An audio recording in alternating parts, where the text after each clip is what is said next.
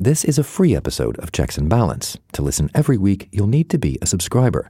For a free trial of our new subscription, Economist Podcasts Plus, click on the link in the show notes or look for Economist Podcasts in your favorite search engine. Ready to pop the question? The jewelers at BlueNile.com have got sparkle down to a science with beautiful lab-grown diamonds worthy of your most brilliant moments. Their lab-grown diamonds are independently graded and guaranteed identical to natural diamonds, and they're ready to ship to your door. Go to BlueNile.com and use promo code LISTEN to get $50 off your purchase of $500 or more. That's code LISTEN at BlueNile.com for $50 off. BlueNile.com, code LISTEN.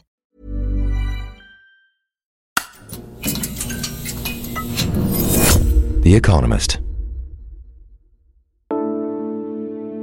Every 5th of November, the UK celebrates Guy Fawkes Night, marking a failed plot by Catholic rebels to blow up the Houses of Parliament and the Protestant king with it in 1605. It used to be celebrated in parts of America too, a custom brought over by British settlers in the early 17th century. At that time, it was very much an anti-Catholic celebration and became known in New England as Pope's Day, with an effigy of the pontiff burned on the bonfire. But in 1775, George Washington, in a bid to encourage religious tolerance, expressed his disapproval. Pope's Day fell out of fashion. On November the 5th next year, while Brits are letting off fireworks and lighting their bonfires, Americans will be going to the polls.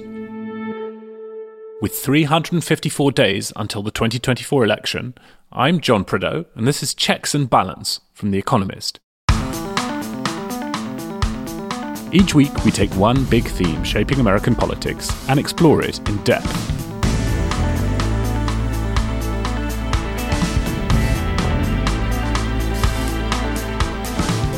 Today, less than a year before the presidential election, how do things stand?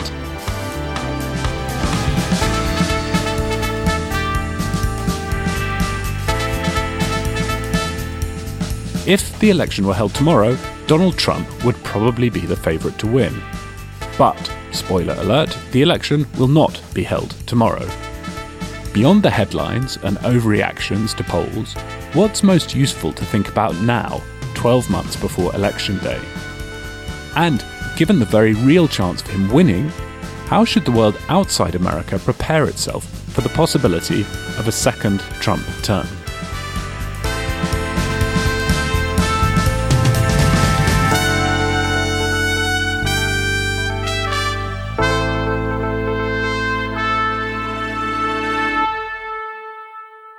This is our 200th episode of the podcast. In typical style, we're not really going to celebrate this one. We'll have a special 201st episode next week for Thanksgiving. Idris, how are you doing and what have you been up to? I have been well. I just got back from Philadelphia, where I was for a day, and I'll be back in 2 weeks when we record our live show. So I hope to see many of you there who can see us in real life. I was going to say in three dimensions, but many of you probably just haven't seen us at all. Yes, the inaugural Checks and Balance live show in Philadelphia on the 28th of November. We're really looking forward to seeing some of our listeners there. Indeed, you can get more information in the show notes. My main update is that our Shaguan column written by David Rennie used the musical Guys and Dolls to explain China's strategy in the South China Sea, which is a framing for which I deserve neither credit nor censure, but I was thrilled to see him write it in that way. I know absolutely nothing about Guys and Dolls. Our Czech show is actually just going to be a Clockwork Orange-style experience of making Idris listen to the full catalog of American musicals. Speaking of Clockwork Orange and horror shows, Idris, a government shutdown was narrowly averted this week. The government won't shut down, at least until the new year, perhaps. So that's some good news, I guess. Yeah, it's been punted down the road for 3 months. They've installed this new kink, which is that part of the federal government will shut down in late January and the other part will come in February if they can't agree to a deal. But I look forward to the collective can-kicking that will ensue in the year ahead. And what else do I look forward to? I guess the election. I guess being the operative phrase there. We are 1 year away from the next US presidential election. And to help us work out what we know a year out, or perhaps more to the point, what we don't know. I spoke with John Sides earlier this week. He's a political scientist based at Vanderbilt University, and he's the co-author of some fine books about the past three presidential elections. It's been a couple of weeks now since that New York Times Siena poll, which showed Donald Trump leading Joe Biden in several battleground states. That poll caused some panic, I think it's fair to say, among those who are not excited for the idea of a second Donald Trump term. I began by asking John what his reaction was to that poll. Well, first of all, I think everyone pretty much knows the important caveat, which is that polling a year prior to a presidential general election has very little predictive value. So that was one thing, of course, you have to keep in mind, and it's very difficult because everyone is drawn to interesting new polls like, a shiny object. The other piece of context that I think is pretty important is that there's other polling that shows that essentially Biden and Trump are, at least in the national polls, neck and neck, right? So put the Times Siena polls were polls in certain battleground states, but if you just zoom out, take all the national polls, do the usual averaging, it's a tight election. So we shouldn't necessarily read into the Times Siena polls that Trump is winning or Trump is leading in the polls at this point in time. That said, if I were an advisor to Joe Biden, which I am not, I think there is reason for concern. John, given it seems really likely that the two candidates in 2024 will be the same as they were in 2020, would you expect, all things being equal, polls to move around less than would normally be the case during the course of a presidential election because the two candidates are so familiar? Or is it the case that actually the fact that the two candidates are so familiar makes previous polling, particularly when you're doing election modelling, quite hard to make comparisons with, because it's just really unusual to have, at this early stage, such a good handle on who the candidates are likely to be? Yeah, it's a great question. So when we looked at the 2020 polling, for example, in our book about that election, there was a lot of stability. At the same time, there were, I think, consequential movements. So poll movements are entirely possible. What I would expect in this election, this is one maybe piece of good news for Biden, is I think there's an upside for him. Part of the reason why his approval numbers are lagging is that there are, a decent chunk of Democrats who don't right now approve of the job he's doing as president. They're not as enthusiastic about his candidacy. There's many polls of Democrats showing that they wish there were other candidates in the race, that there was an alternative to Biden. But what campaigns typically do is they bring your choices in line with your underlying predispositions and values and beliefs. They take your choices and make them more predictable. So for those Democrats who are at the moment not enthused about Biden, I think the campaign is likely to bring them aboard. And so that creates some potential for poll movement in his favor. But that's not an automatic, inevitable thing. It is a typical pattern, but that's what I might expect to see. And when we're trying to take the temperature of American public opinion, we don't just have to rely on polls, right? You can look at the off-year elections that happened recently. Many people who don't want Donald Trump to be the next president, as I said, were worried by or are worried about how the polls look at the moment, but were somewhat cheered by how the results in Virginia and a few other places went. Presumably the same caveat applies to them. It's early and they don't have huge predictive power. That's correct. I think what the polls and the outcomes in those races show is that, it's possible for there to be good outcomes for Democrats. It's possible for a Democrat to win even a conservative state like Kentucky. The governor, a Democrat, got reelected. But there's nothing inconsistent between seeing some good outcomes for Democrats in those elections and Biden having a struggle in 2024.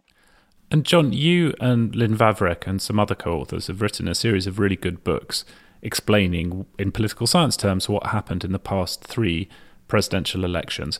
For the next one, you will have people asking you all the time what's going on, who's going to win, all that sort of thing. And I'm sure you'll try and avoid making prognostications. But what are some of the things, some of the indicators you'll be watching that people who are less au fait with political science might ignore?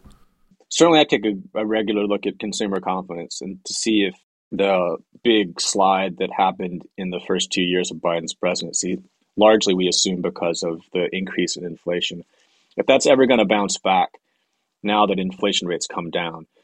Related to that, of course, is presidential approval. Biden's approval rating dropped alongside consumer confidence, but then it really hasn't rebounded even as consumer confidence has begun to rebound. And so I'm really interested in whether Biden's approval rating changes. And another thing that has typically happened for presidents, although it did not happen for Trump, is that their approval rating increases in the re-election year. And that may be just a function of the fact that they're running a campaign and it sort of reminds people of the good things that they've done. So I'm really interested in whether Biden can benefit from that. And then I think also the other thing that we haven't really had a chance to think deeply about are just the other kinds of beliefs and impressions of the candidates that the voters have beyond just the who would you vote for if the election were held today question. So one simple indicator of that is just how favorably you perceive the candidates. Both candidates' favorability numbers are underwater. Trump's somewhat more than Biden's, but the question is, can that change at all? Can Biden, Biden built a lot of support among Democrats in 2020. Their favorable ratings of Biden got better after the primary. Just to interrupt you there, so you're drawing the distinction in the polling between that question that says, who would you vote for tomorrow, and which candidate do you have a favorable view of? And those two things don't necessarily point in the same direction. Right. So in other words, the way I think about it is you can ask questions that are specific to each candidate in terms of your impressions of them. Like, do you have a favorable view of Joe Biden? Do you have a favorable view of Donald Trump? Other kinds of impressions. I'm interested in, do those impressions become more favorable or less favorable as the campaign goes on? Because those are numbers that you can't, you're just given two choices. Would you vote for Trump or Biden? You can't really tell how people are actually feeling about the candidates. And I'd really like to know if either of the candidates can change how people feel about them, make them feel more positively about them. And one of the things I'm mindful of when we go back to the New York Times CNN polls that got so much attention is, people sort of think that views of Trump are already completely formed and everyone knows everything they need to know about Trump. And that's sort of true, but it's not entirely true because we have an election year that's going to be pretty eventful, not just including the legal trials that he's going to be facing, but just the fact that for the first time in 4 years, we're really going to be focusing on him as a presidential candidate. There's going to be more reporting about what he says and does, the things he wants to do. So I do feel like there is a lot of information that we're going to get that isn't completely old hat, and therefore you could imagine some degree of updating going on among voters. And we'll know that by looking at these other kinds of questions about people's impressions of the candidate.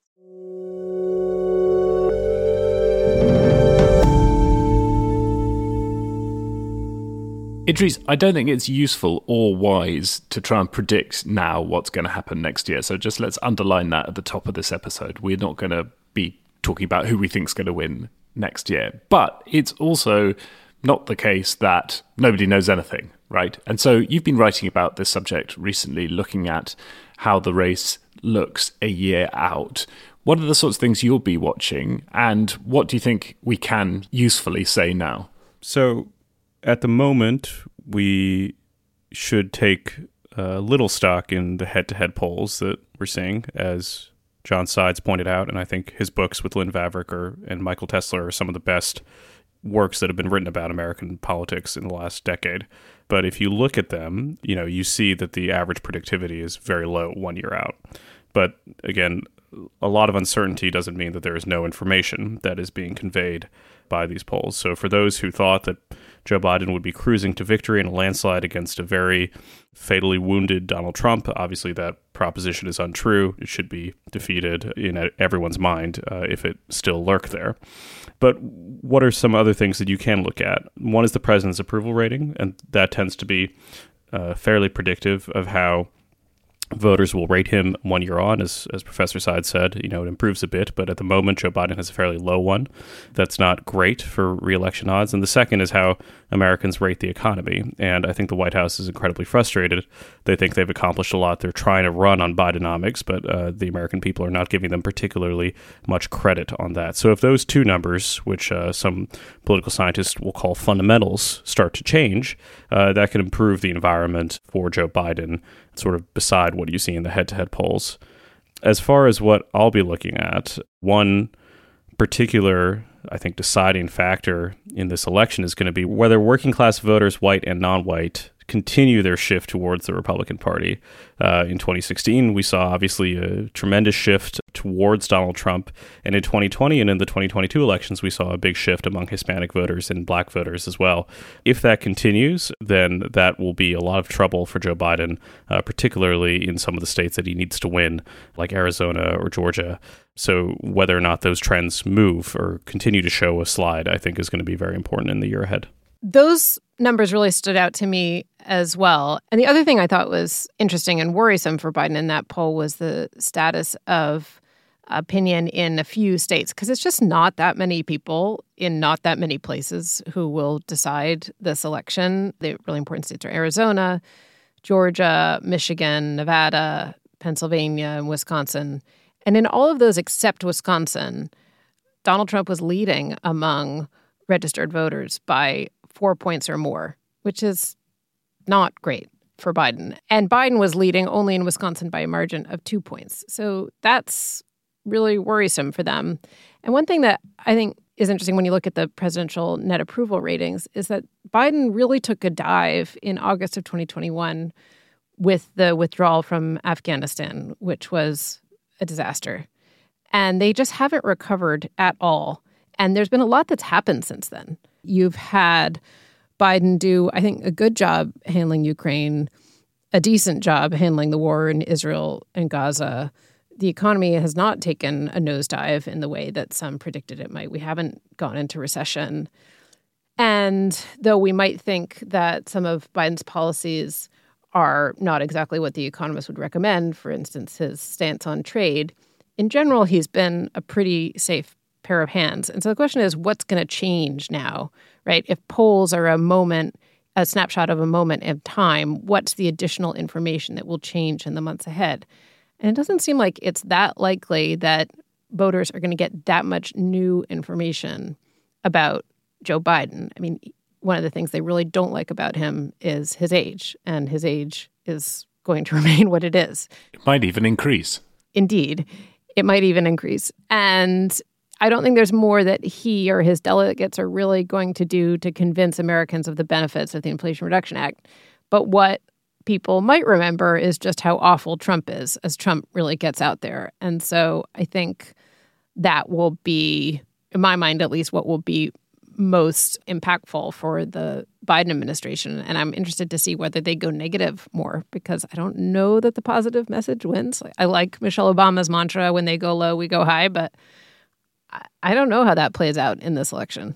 One thing that's interesting is, you know, when we think about we're 1 year out, these two men are incredibly, incredibly well known. They've both been former presidents. I don't know how long ago you'd have to go back in history before you could find a scenario like that in which both presumable candidates are going to be so well known to the American people. So why would we think that the race would be at all dynamic? And I think one answer is that if you look at the shift in public opinion between 2016 and 2020, where, you know, Donald Trump was known, incredibly polarizing, you did see actually big movements in public opinion. So among non-white voters, Republicans improved their margins by 11 points. They improved their margins among African-American voters by 6 points and among Hispanics by 18, which is an enormous, enormous shift in the course of 4 years. In 2022, what we saw is Hispanics in the midterm elections continued to drift towards the Republican Party, especially in places like Florida and the Texas border. And the reason that that wasn't fatal to Joe Biden in 2020, and it wasn't fatal to Democrats in 2022, is that Democrats managed to run up their numbers even more among college-educated voters, and Joe Biden managed to actually win back some of the white working-class voters that Trump had peeled away. So, you know, that suggests that even though these add up roughly to 50-50 splits, that there is a lot moving underneath, kind of tectonically under the American political system, such that, you know, the 2024 election might be a bit more dynamic than we might otherwise think. I think that's a great place to leave part one of this episode. In a moment, we'll go back to another president who was in a pickle with a year until Election Day. But first, we've made this episode of Checks and Balance available for everyone. But normally, you can only listen to us now if you have an Economist subscription. To join us as we cover the 2024 election, which, in case you need reminding, is going to be pretty important, the best thing to do is to take out an Economist Podcasts Plus subscription.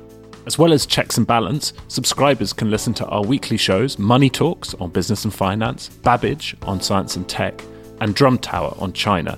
There are special series like our management podcast, Boss Class, and there's also The Weekend Intelligence, our home for storytelling.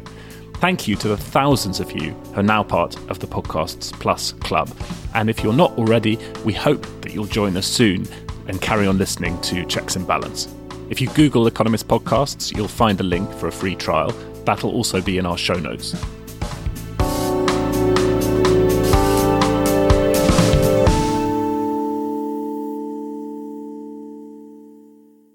Others say that I'm arrogant, but I found a really great self-help tool for this, my poll numbers. At the White House Correspondents' Dinner in April 2011, Barack Obama was able to joke about his poor numbers. But as the year wore on, it stopped being a laughing matter. When asked if the president deserves to be reelected, the majority, 54%, said no. By all historic measures, the president stands to lose. There's that stubborn 9% unemployment rate and an economy that has failed to kickstart. Where a new CBS News poll is pointing to what could be a difficult road ahead for the president. According to the poll, only 41% of Americans believe Barack Obama deserves to be reelected. Barack Obama has a 43% approval rating in the Gallup poll. No president running for election has ever had a job rating that low in December of his third year in the history of the Gallup poll. Doomsayers filled the airwaves in the last few months of 2011. The New York Times asked, "Is Obama toast?" Here at The Economist, we gave Republicans a fair chance of grabbing the White House and turning Mr. Obama into the first one-term president since George Bush Sr. Granted, there were some polls, less alluring perhaps to headline writers, that looked better for Obama. The Real Clear Politics average from the beginning of November 2011 showed him just beating Mitt Romney. The race was tight, the economy was anemic, and the president was unpopular. With a year to go, Obama's re-election was in serious doubt.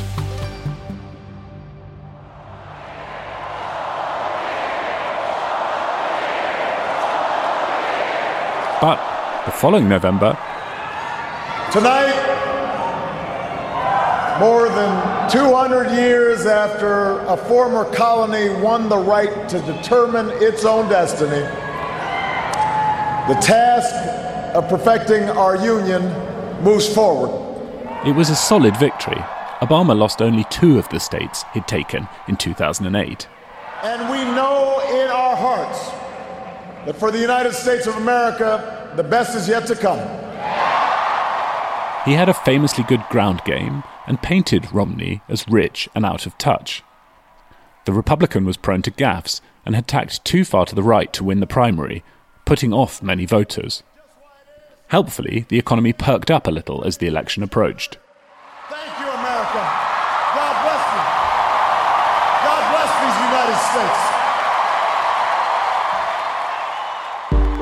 you. God bless these United States. In November 2011, Barack Obama's position did not look as bad as Joe Biden's does in November 2023.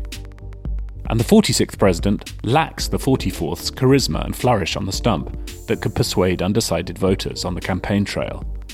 But Barack Obama's change in fortunes between November 2011 and polling day is a reminder that it's foolish to try and call an election one year out.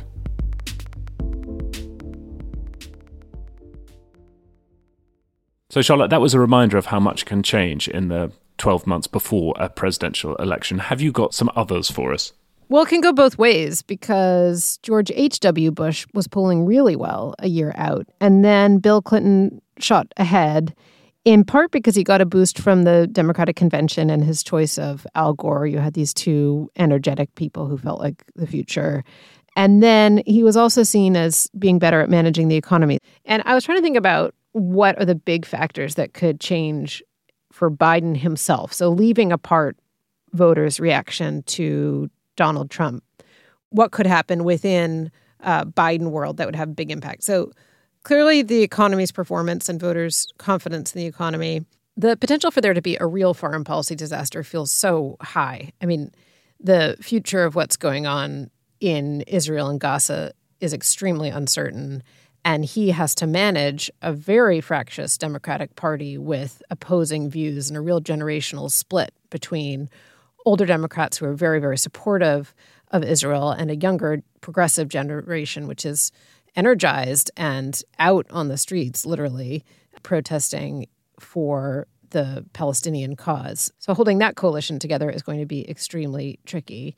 You have the war in Ukraine, of course, which I think he's handled as well as he could, candidly, and reinforced the importance of American leadership within NATO. And then the last real thing is a health event. I mean, I'm thinking back to the 1996 campaign when Bob Dole fell off the stage. Idris was probably in his crib at the time, so won't recall this. But it wasn't even a big deal. He slipped. And that was bad for him. It made him look like an infirm leader who was not as vital and powerful as Bill Clinton, who faced all kinds of problems. And so there's the potential for a real health event, which takes the president off the campaign trail. And then there's the potential for all kinds of little stuff, a slip here, more mumbling there. Unlike 2020, as we've all noted, he will need to be out there in a way that he wasn't in the last election. He'll need to be out there campaigning. So there are a bunch of factors that he has to reckon with, none of which are straightforward. Yeah, I think those are all good points. I wanted just to linger on that question of coalition management. I mean, whenever a party's governing, cracks become apparent in its coalition. That was definitely the case when Donald Trump was in the White House. Republicans looked divided a lot of the time. But I think Charlotte rightly points out you're seeing a real division open up within the Democratic coalition over the war between Israel and Hamas. And I think it's the first time we've really seen that since Joe Biden became president. The party's been remarkably united around his policy priorities generally. I think this is the first real test of coalition management. And there's another one which Daniel Knowles, our Chicago correspondent, was writing about a couple of weeks ago. African Americans in Chicago many African Americans are very unhappy about the large number of migrants arriving in that city, being housed at the city's expense.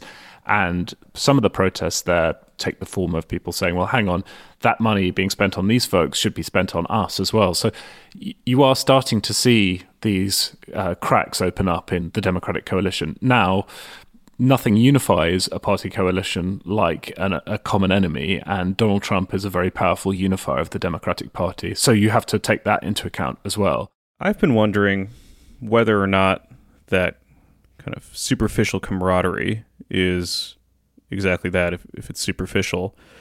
And, you know, like you pointed out, African-American voters in Chicago are upset with the amount that's being spent to house asylum seekers and recent migrants. But you also see other cracks, right? So Hispanics generally are fairly in favor of border security and border security spending. The Democratic idea that comprehensive immigration reform was the way to kind of win over Hispanics, I think, has been proven incorrect. African Americans are concerned with crime. Defunding the police is unpopular.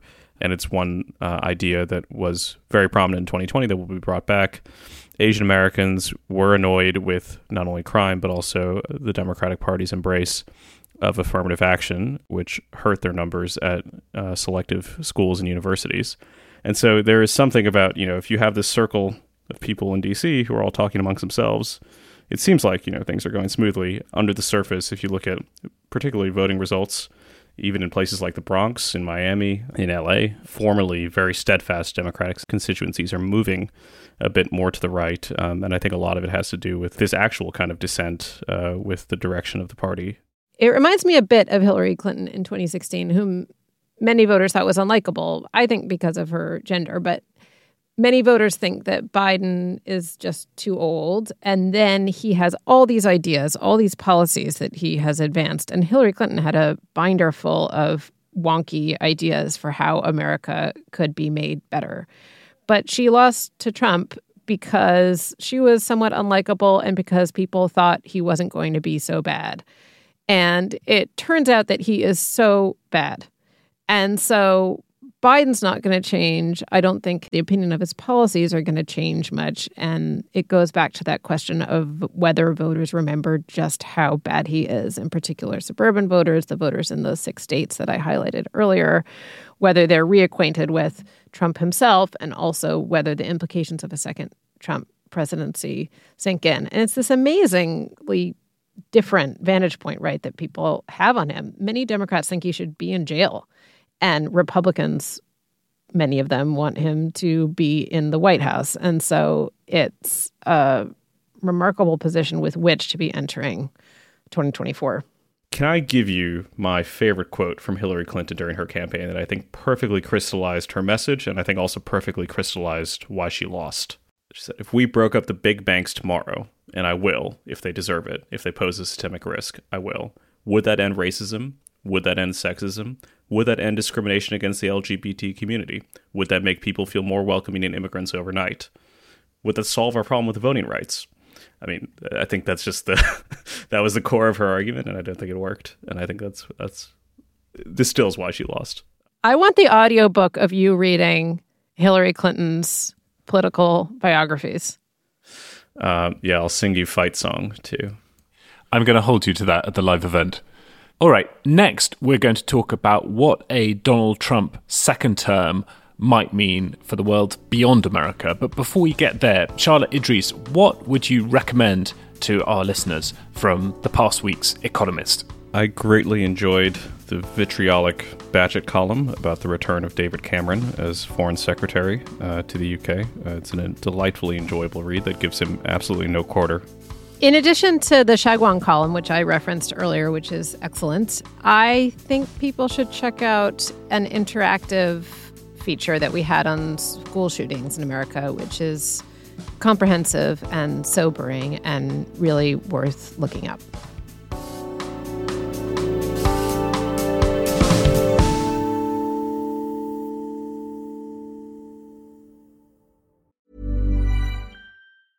It's that time of the year. Your vacation is coming up. You can already hear the beach waves, feel the warm breeze, relax, and think about work. You really, really want it all to work out while you're away. Monday.com gives you and the team that peace of mind. When all work is on one platform and everyone's in sync, things just flow. Wherever you are, tap the banner to go to Monday.com.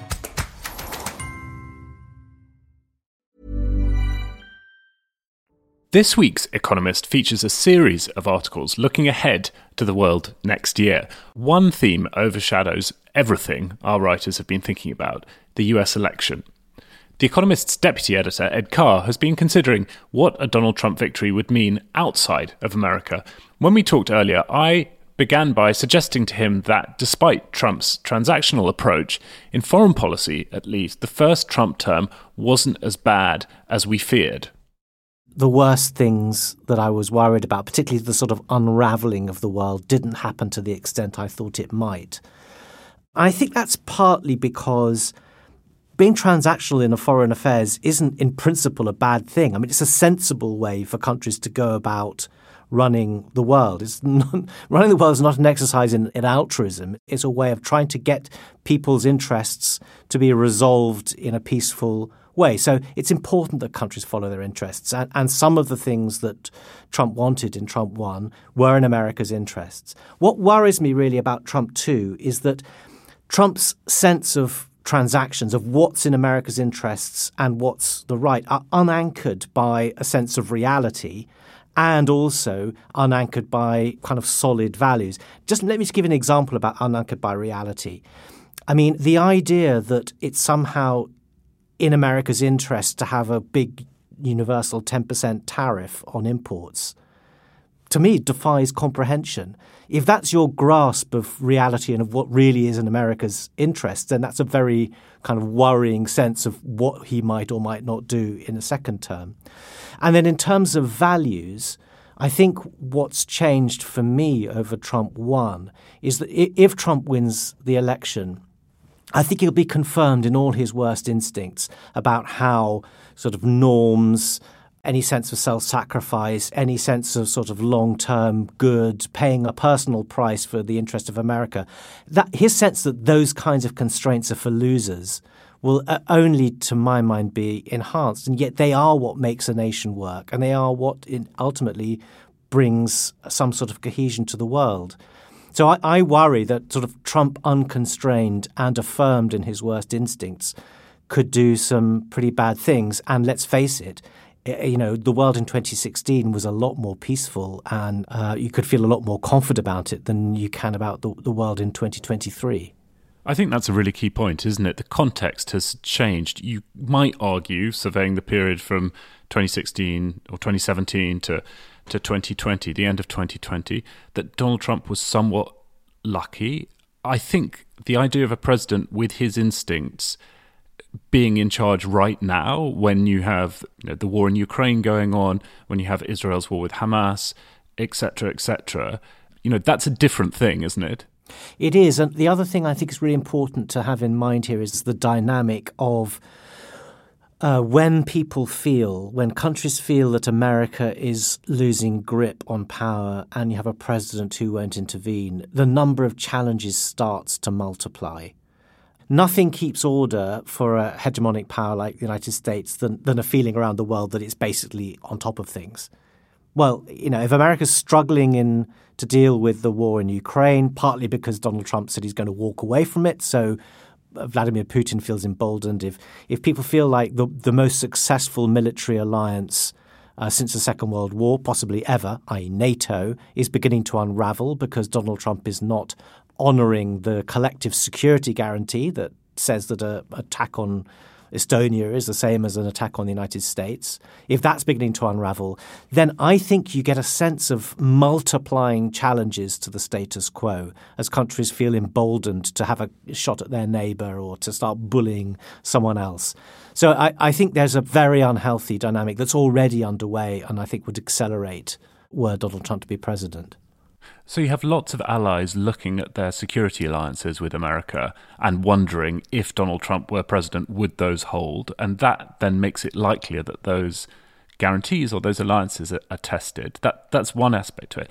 But there's also another aspect, isn't there, that a second Trump win, I think, would change the meaning of America, what America stands for in the eyes of its allies. I mean, back in 2016, I think most outsiders who are involved in foreign policy are pretty sophisticated analysts of American politics, and they could see that in some senses Donald Trump's victory was, I don't want to say accidental, but it's not clear that Americans knew what they were getting when they voted for him, and also he won through a peculiar set of circumstances, by which I mean, you know, losing the popular vote, won in the Electoral College, had a few tens of thousands of votes in Pennsylvania, a few other states gone a different way, he wouldn't have been president.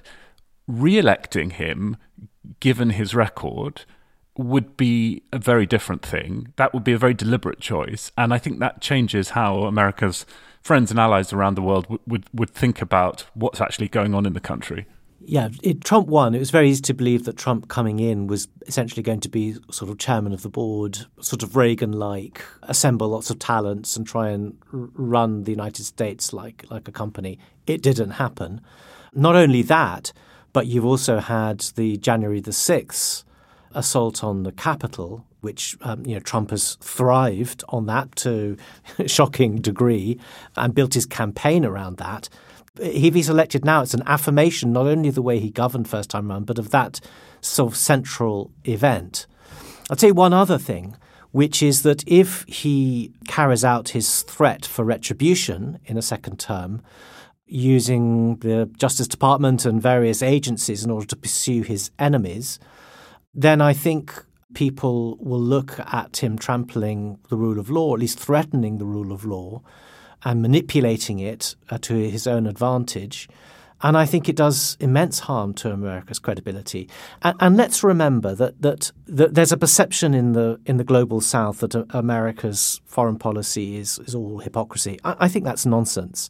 To me, it's the astonishing degree to which no other global dominating power has combined both its pursuit of its own interest, but with a bigger global sense of what's right or wrong for the world than the United States since the Second World War. And I think that is severely threatened by Trump too. The more, he tramples law and order at home, the less it's just clear that sort of might is right. And America becomes just like any other superpower. In history, most of them have been pretty amoral. Some of them have been immoral.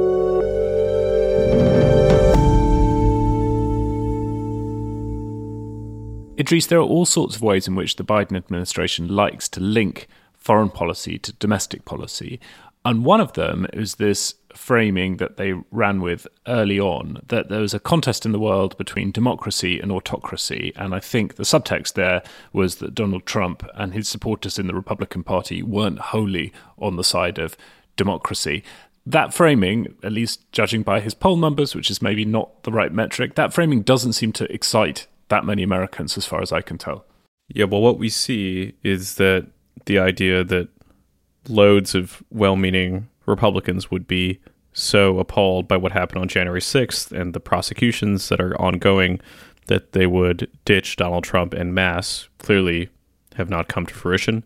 And I imagine that, Joe Biden will use those points throughout the campaign, and they'll be strengthened, perhaps, if Donald Trump is convicted of any of these offenses, although he has prepared his base very thoroughly for the delegitimization of all of these trials that I don't know that it'll make terribly much difference among them. It might have some effect among independents, but the entirety of the Biden approach of a foreign policy for the middle class or, this kind of democracy versus autocracy framing that they've tried to take internationally, I think has also perhaps fallen a bit flatter than they would imagine. For one, it's not looked on particularly kindly by China, which America has to deal with.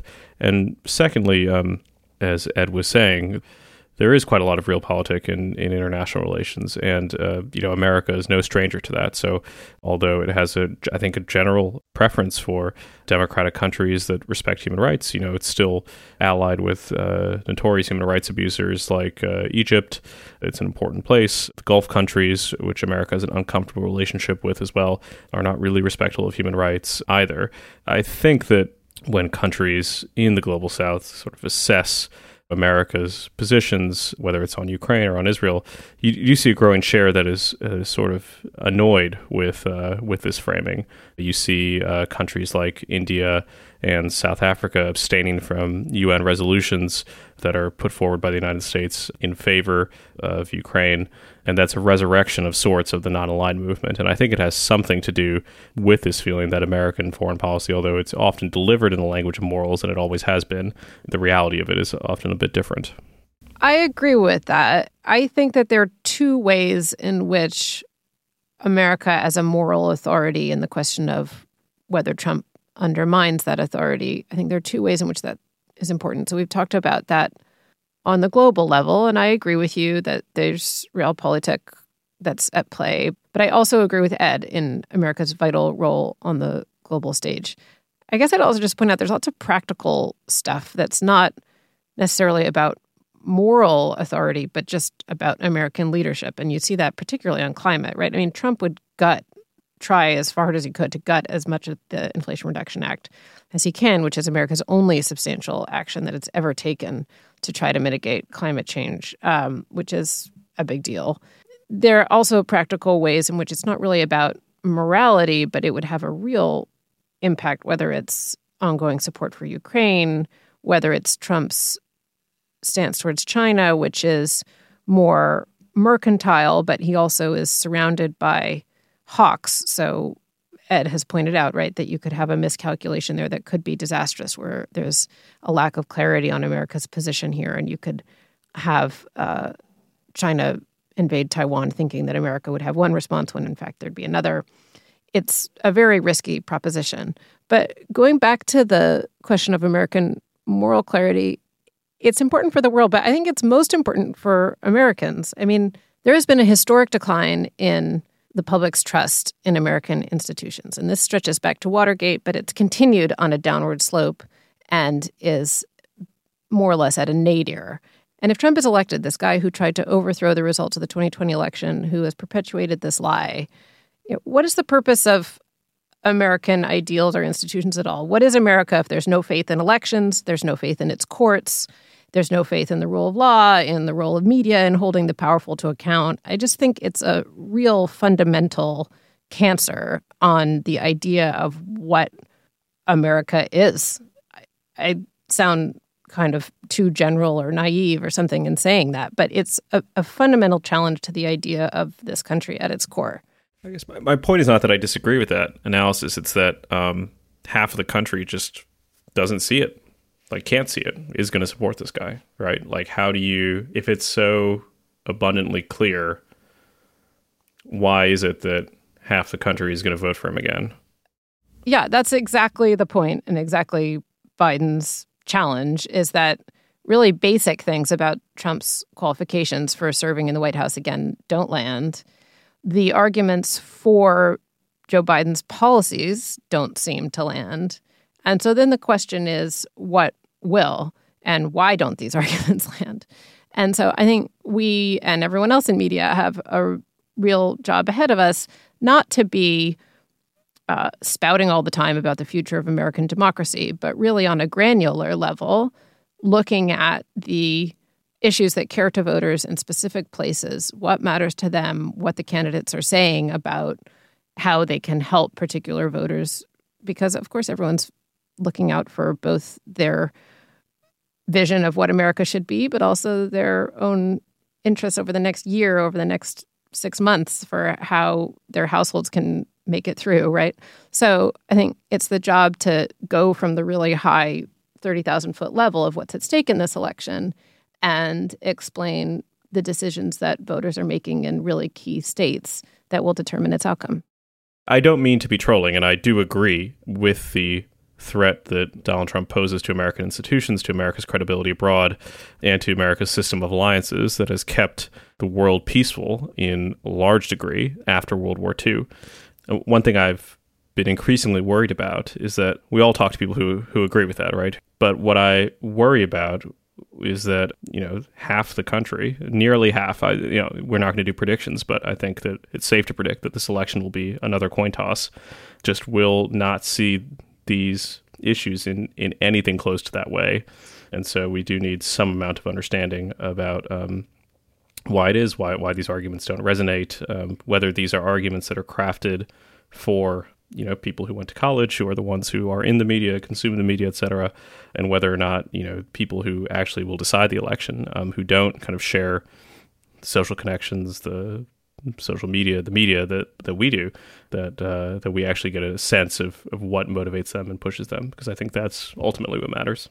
Well, one of the things that the three of us will be doing over the next year is getting out of those filter bubbles and talking to lots of people in swing states and in very Republican states about how they see Donald Trump and how they see Joe Biden. And we'll be talking about that on the podcast. I think, from my point of view, I think there are going to be four main 2024 stories that we'll be covering on the podcast over the next year. One is the one we've been talking about today in some senses, who's going to win? And The Economist will have its election forecast model, which will be unveiled in the spring of next year. I think the key there is to get comfortable with a high degree of uncertainty. This election, as Idris says, is quite likely to be a coin toss, and we'll be doing our best to avoid overconfidence whilst hopefully having some enlightening conversations about what's likely to happen. The other one, which Charlotte hinted at, is the consequences of a Donald Trump victory or a Joe Biden victory in terms of public policy. Regular listeners to the podcast will know that we're very interested in public policy here at The Economist. And in 2024, both Joe Biden and Donald Trump will have records which we can examine. The third one is Trump's trials. I don't think that needs any further elaboration. And then the final one is this meta story, if you like, about how American democracy will hold up when one of the candidates doesn't respect the results of the election. So that's what we'll be talking about over the next year. Please do stick with us if you're not a regular listener. Before I let you go, Charlotte and Idris, it's quiz time. Earlier, we heard a snippet of Barack Obama's election night victory speech from 2012. I'm going to read you a quote from other election victory speeches, and I want you to tell me the president and the year. To make this a little bit easier, they're all from the past 50 years. Okay, first one. who said, "I want to begin this night by thanking my family, my wife, without whom I would not be here tonight, and who I believe will be one of the greatest First Ladies in the history of the Republic." Yeah, that really could be anyone. It could be anyone. I'm going to go with... Oh, who are you... Go ahead. I was going to go with Reagan. I would go with Bill Clinton in 92. It was Bill Clinton in 92. Oh, so good. A point to Idris. Okay, the next one. I was never the likeliest candidate for this office. You said victory speech? Barack Obama? It's a victory speech. It was Barack Obama. Oh, great. Which year are you going for, CH? I'll say 2008. It was Barack Obama in 2008. I was there in 2008 in Grant Park. It was memorable. There was this woman standing next to me with her daughter, a black woman from the south side of Chicago. And when the news came in that Obama had won, the crowd absolutely erupted. But she and her daughter stood holding each other, sobbing. It was really a memorable election. That's a cool thing to have been there for. Okay, last one. I pledge to every citizen of our land that I will be president for all of Americans, and this is so important to me. For those who've chosen not to support me in the past, of which there were a few people, I'm reaching out to you for your guidance and your help so that we can work together and unify our great country. It's Trump, 2016. Was Donald Trump in 2016? I was there for that. In the room. I was there for that one as well. Couldn't sleep the night after.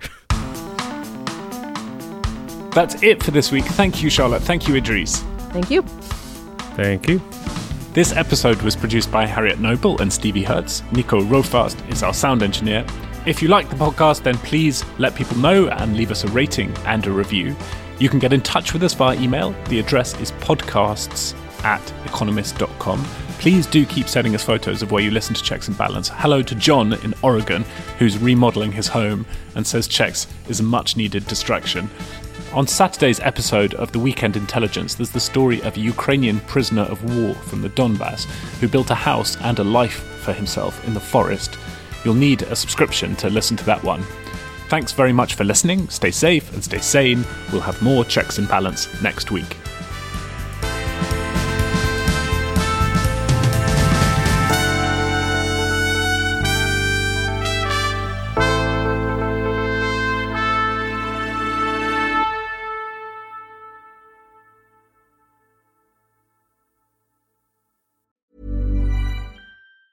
Hey, it's Danny Pellegrino from Everything Iconic. Ready to upgrade your style game without blowing your budget? Check out Quince. They've got all the good stuff, shirts and polos, activewear, and fine leather goods, all at 50 to 80% less than other high-end brands. And the best part? They're all about safe, ethical, and responsible manufacturing. Get that luxury vibe without the luxury price tag. Hit up quince.com/upgrade for free shipping and 365-day returns on your next order. That's quince.com/upgrade.